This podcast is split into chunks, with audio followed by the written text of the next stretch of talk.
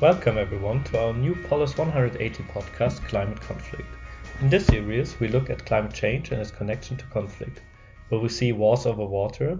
How will communities deal with climate refugees as some parts of the world see their resources diminish because of droughts and natural disasters? How can we prepare today for a more peaceful world tomorrow in the face of climate change? We will speak to researchers, NGO workers, governmental employees, politicians, and other experts to find out why climate change might lead to more conflict, if it already drives violence today, and what we can do against it. In today's episode, we start with a general overview and hear what the scientific community has to say about the topic. I very much hope you enjoy our first interview and that you come back for more episodes in due time. My name is Alexander Sorg, and with me today is our first guest, Dr. Tobias Ide. Tobias is the coordinator of the research field Peace and Conflict at the Georg Eckert Institute. Throughout his career, he has focused on the relationship between climate change and conflict. He also wrote several articles about the status quo of scientific research on the topic. We found him to be the perfect candidate to provide us with a general overview. Welcome to the show, Tobias. Hello. Tobias, as a starting question, I would like to ask you to tell us a little bit about your background and how it connects to your research on climate change and conflict when did you decide to focus on the issue and what motivates you to study it? Um, okay, so I did my master's in political science, and um, during the course of my study, and especially towards the end, I focused a lot on global environmental politics, global environmental problems. Um, and around that time, which was around 2008, 2009, when the Copenhagen Climate Summit failed, um, climate change was basically basically a very important topic. So I started reading about it and doing research about it. Um, and what I what I realized quite quickly is that even if we go for very ambitious CO2 emission targets, even if we get all the major emitters, China, Russia, the United States, European Union on board, um, and even if we cut our CO2 emissions very rapidly in, the, in, in, a very short amount of time in the next years, we will still have a certain degree of global warming. Um, perhaps 1.5, perhaps 2, perhaps 2.5 degrees, but there will be some changes in the global environmental system. So what we would need to do is, uh, no matter how ambitious our mitigation efforts are, we would need to prepare for climate change adaptation and for coping with the impact of climate change. Uh, which then struck me as someone who always has a uh, who who always had a background in peace and conflict studies as well, wondering, okay, what then would be the interest, the, the, the implications of a warming world for matters of peace and security? How could climate change accelerate conflicts? What could we do about this? Um, so I think that was was was uh, initially motivated me to to study the issue. So you've already mentioned now um, that you focused on how climate change could accelerate conflict. Um, going a bit more into the topic, uh, so to some people, I guess the connection between climate change and conflict might seem a bit odd at first.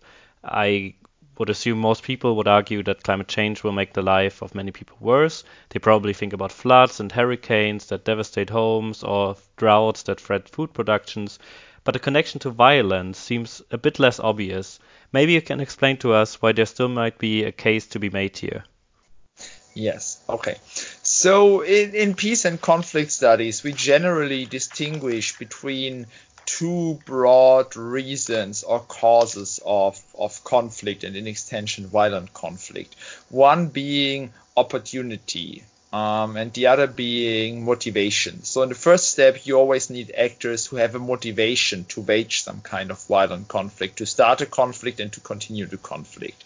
Without actors being more, being willing to do this, um, there wouldn't be any violent conflict at all. However, even if you want to start a violent conflict, let's assume a civil war against the state, um, you need the opportunity to do so. So if we would start a civil war against the German government, the police would come in, and the civil war would perhaps last like five uh, last like five hours.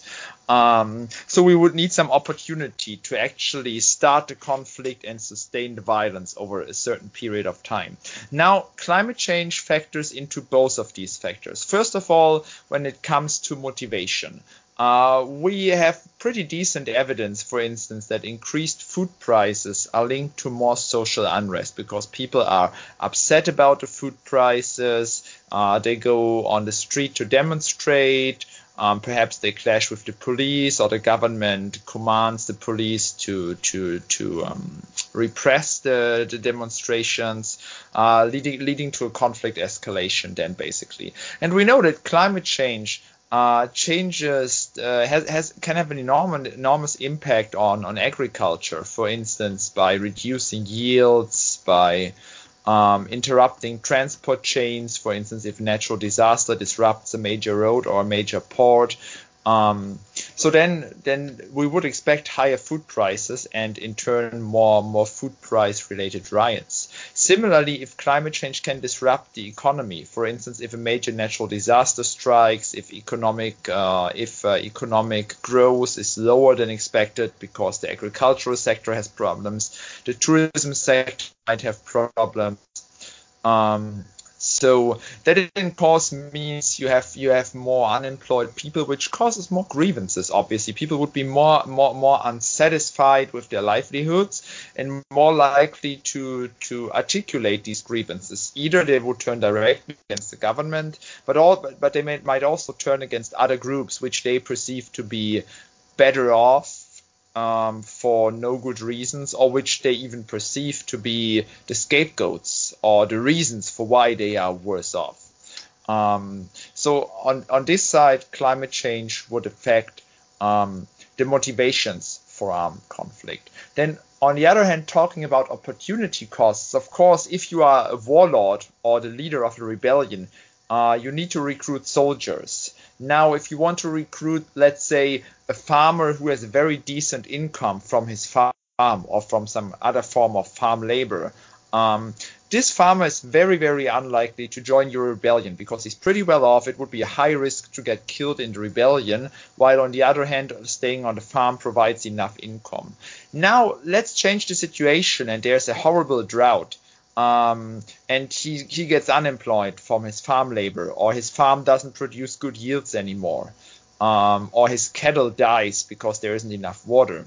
That would, of course, make it much easier for the warlord to, or for the, the rebel leader to recruit this particular farmer because he has much less to lose and he's much more desperate to look for any kind of income, even even if it's risky.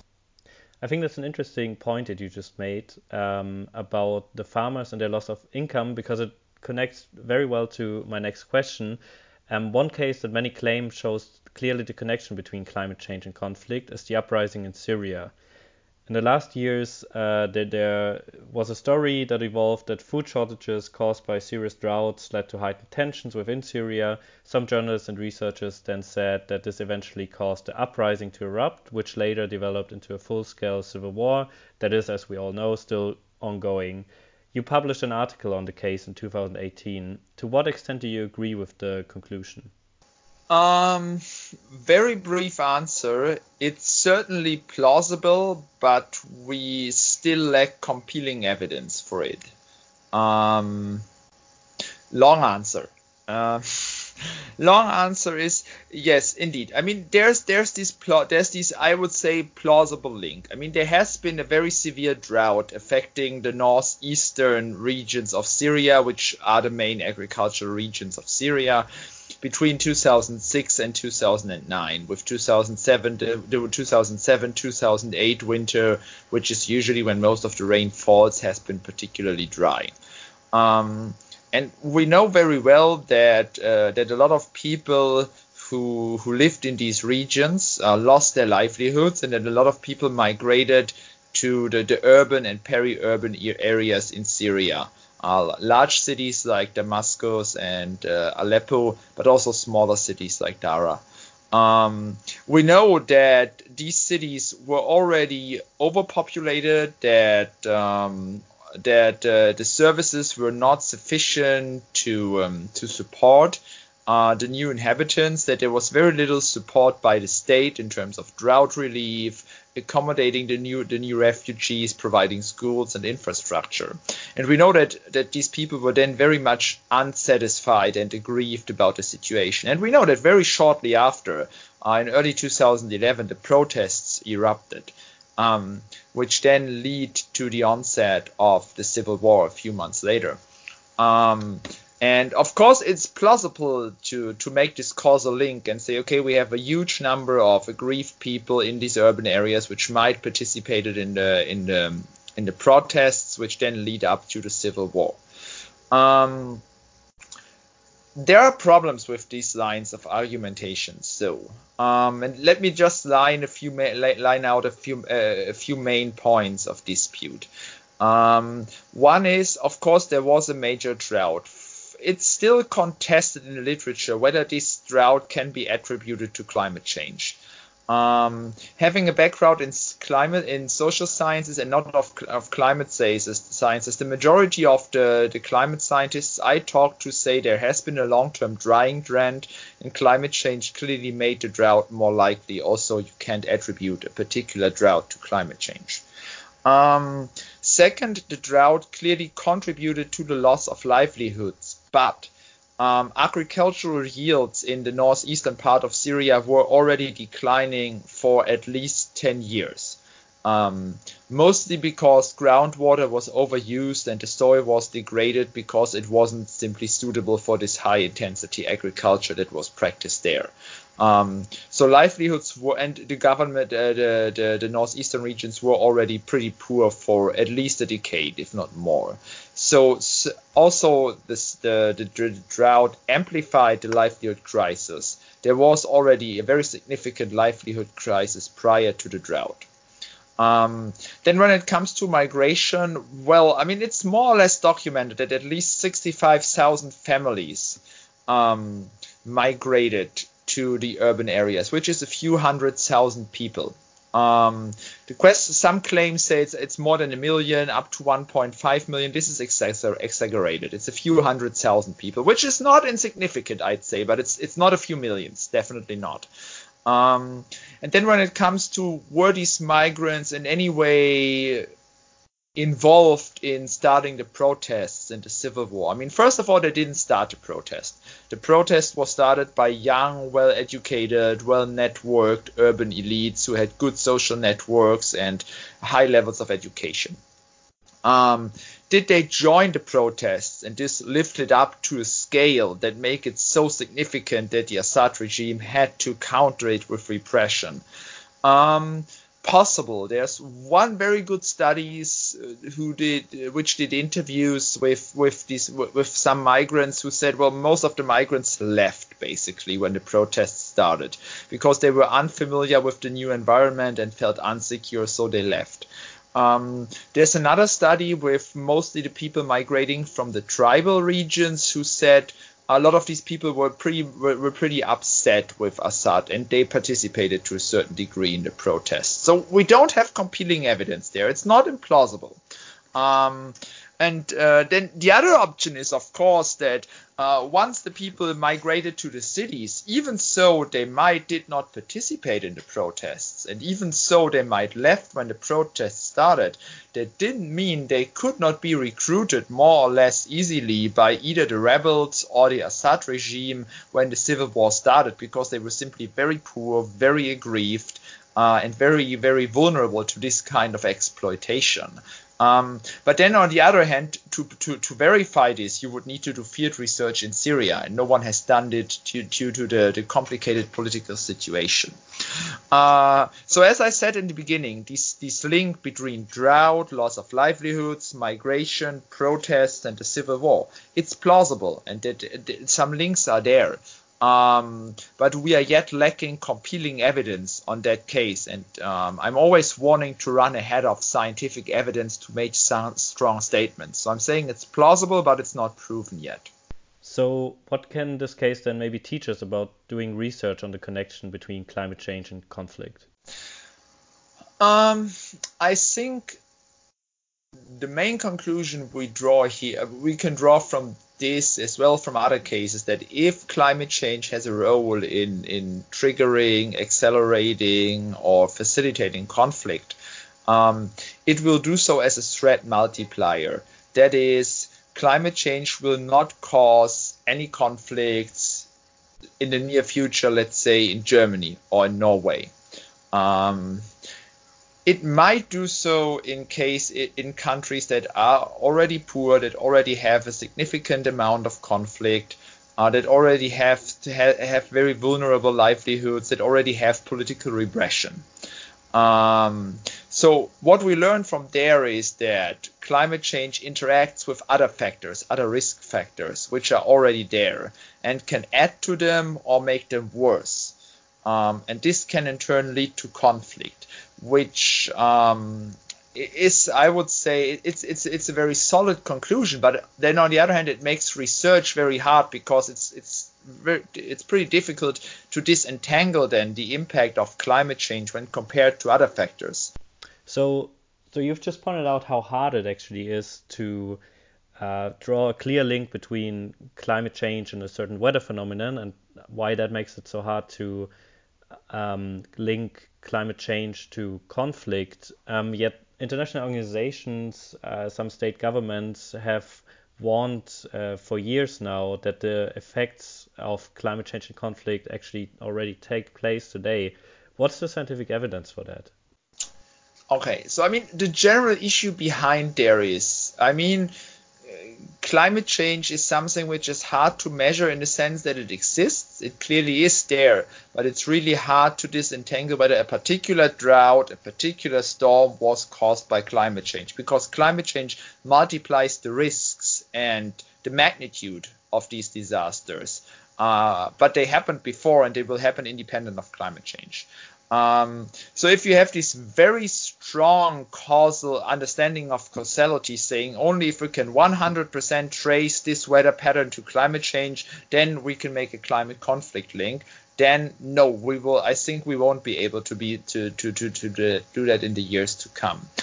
If we accept the somehow weaker understanding and say we accept that climate change makes certain weather patterns more likely, um, and then see whether there are already cases where they, they've led to conflict, I would say yes. Then there is clear evidence that already today climate change is um, is causing um, violent conflict. Can you maybe name one concrete example where we can see this?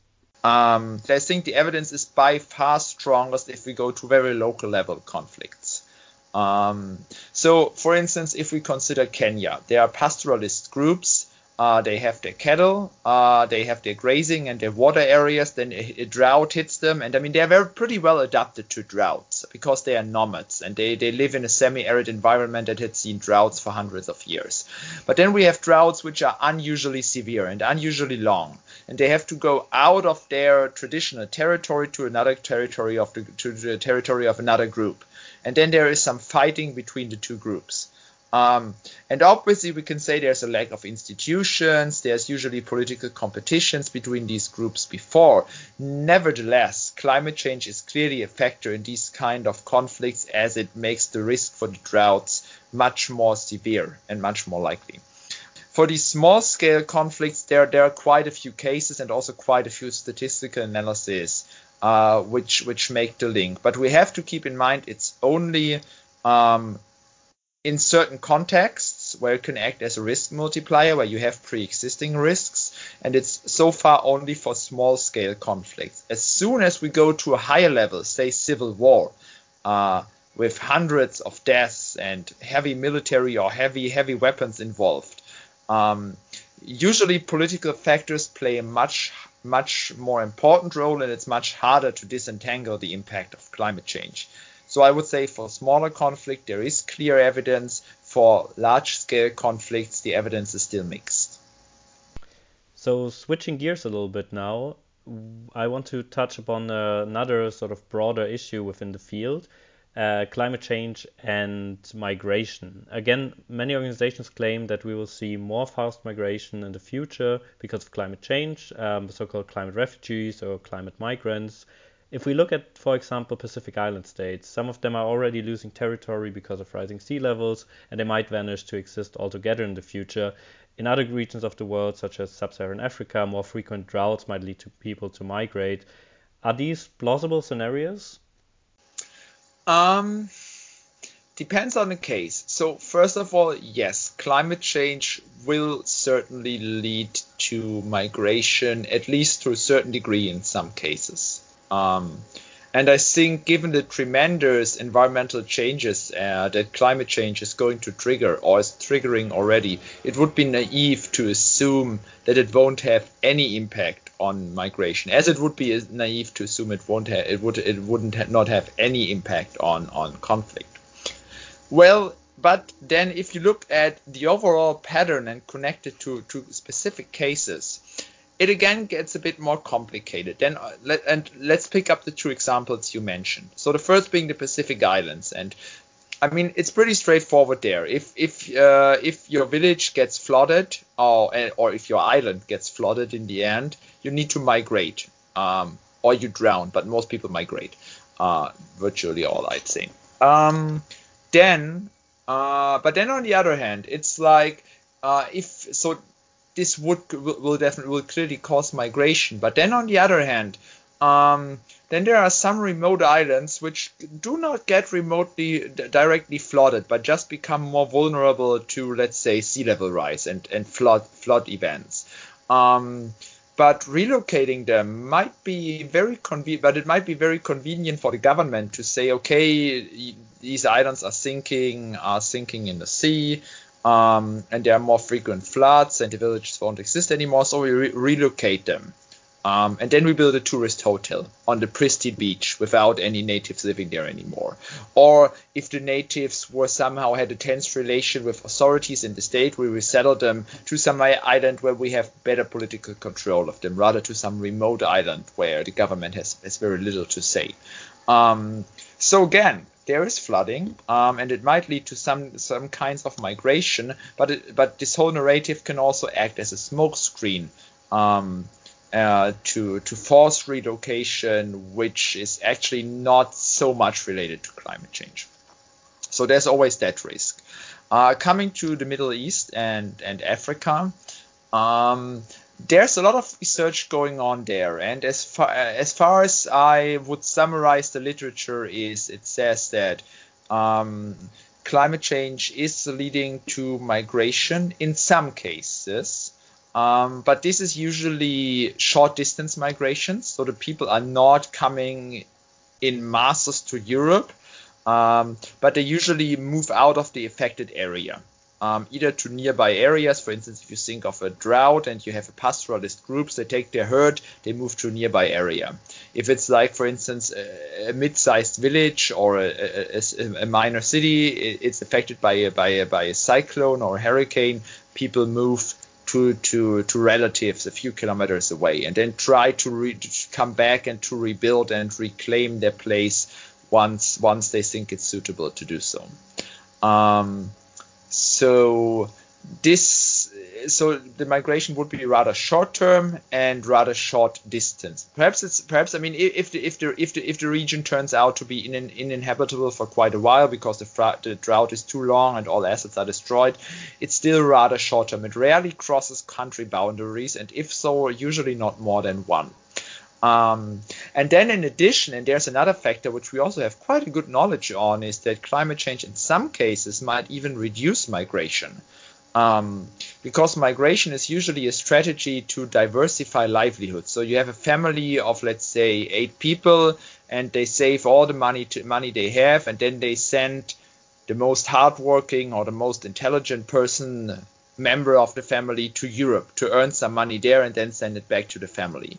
Um, but sending him there is expensive because you have to pay the traffickers, you have to pay the travel, you have to pay to get information. You perhaps you have to give him or her some money for the first first few days in Europe, uh, if he or she can keep it. Um, And if then climate change affects these regions because, for instance, agricultural agricultural yields go down, or because the house is destroyed by a flood or a storm, and they, they need the money to rebuild the house or to buy new agricultural equipment, uh, they, they perhaps don't have the money anymore to send a member of the family to Europe, which means effectively um, you would reduce migration. So you have now talked about all these risks connected to climate change, um, how they connect to migration, although you said it could also actually uh, curb migration in some cases, uh, how it connects to conflict. Um, what can we do to mitigate these risks? Okay. Um, okay, I mean, I think I can talk an hour about this, but, but let, let, let, let me start with two points and you can follow up in case you, you, you think I, I left out something. Um, so the first thing basically departs from my earlier remark that climate change is a threat multiplier. So if you multiply zero with whatever factor, you still have zero, right? Which basically means if you address conventional causes of risk, uh, which usually is uh, defect democracy, low low levels of human development, um, political exclusion and marginalization, low level conflicts. Um, and if you address these kind of factors, you generally reduce the risks of armed conflict, which basically means you also reduce the potential of climate change to act as a threat multiplier. So I would say conventional conflict prevention, democracy promotion, and uh, development support uh, would do the job. I mean, not saying it's easy. Uh, people have tried to do that for like half a century with mixed results. Um, so not saying to not not not, not saying it's easy, um, but it's clearly possible. And if you look at at several indicators, let's say child mortality, general levels of development, um, countries suffering from civil war, we have made some progress, at least during some periods of time. So it's possible um, to address the conventional drivers of civil of of, of armed conflict.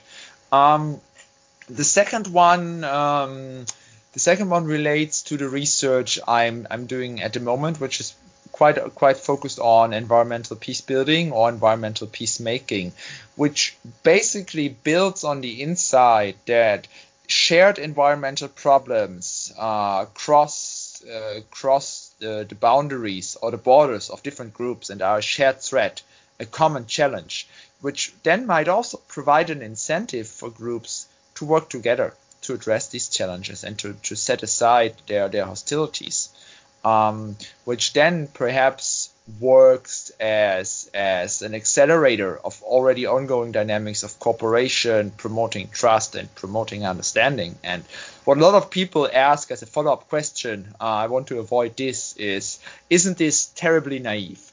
Um, perhaps to a certain degree, yes, but um, there's real world evidence for this, and I mean, I mean, I've I've done a lot of a lot of studies showing that when star, states start as when so when states start to cooperate on environmental issues, um, they they are more likely to have a positive relationship in the time period after.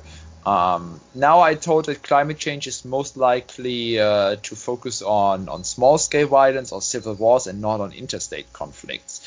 But we have the evidence there as well. Okay, I think you made some very interesting points here, um, especially about the fact that in some cases climate change could actually lead to more cooperation, but also about addressing the traditional drivers of conflict. Uh, one thing that you haven't mentioned um, and I'm obviously not being completely serious now, um, is the fact that we could also mitigate climate change um, and uh, stop stop the uh, warming of of the planet uh, altogether.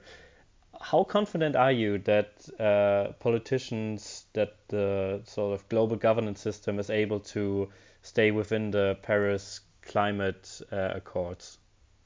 Okay, so just as a, as a follow up, I didn't mention that um, mostly because I mean it's very obvious for a whole lot of reasons, and you mentioned all of them in the beginning: disasters, humanitarian suffering, ecosystem destruction, spread of diseases, whatsoever. There are a lot of good reasons um, to stop climate change. And even if climate change would be completely unrelated to peace and conflict, there would still be a million very good reasons to to, to, to mitigate climate change. Um, so obviously, mitigating climate change would help. Um, but but but that's that's that's more that's sort of obvious. Um, how optimistic am I? I would say I always hope for the best. If I would have to bet a large amount of money on the Paris Agreement, I certainly wouldn't do.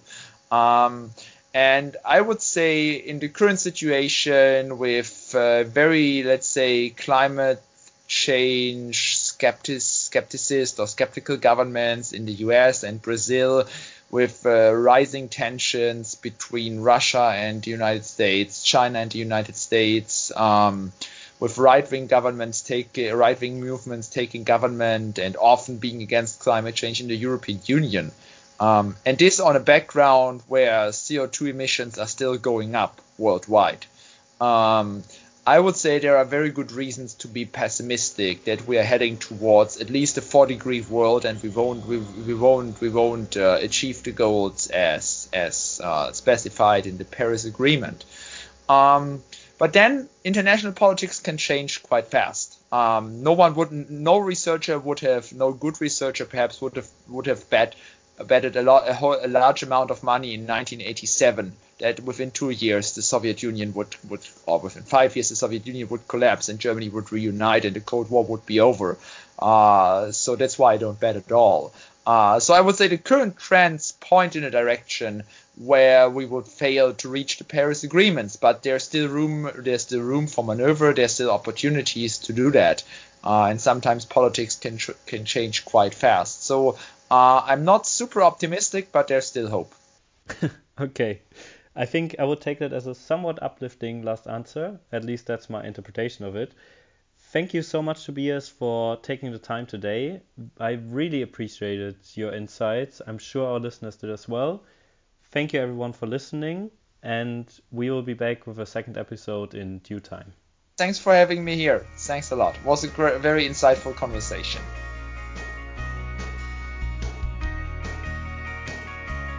Thank you again for listening to this first episode in our new Polis 180 podcast series, Climate Conflict. As always, this Polis 180 podcast solely represents the author's opinion and does not speak for Polis 180 as an organization. Polis 180, as many of you might know, is a grassroots think tank that translates scientific insight for political decision makers. We introduce our generation's ideas analysis and solutions into the political discourse through innovative and inclusive approaches and develop real alternatives for constructive foreign and European policy.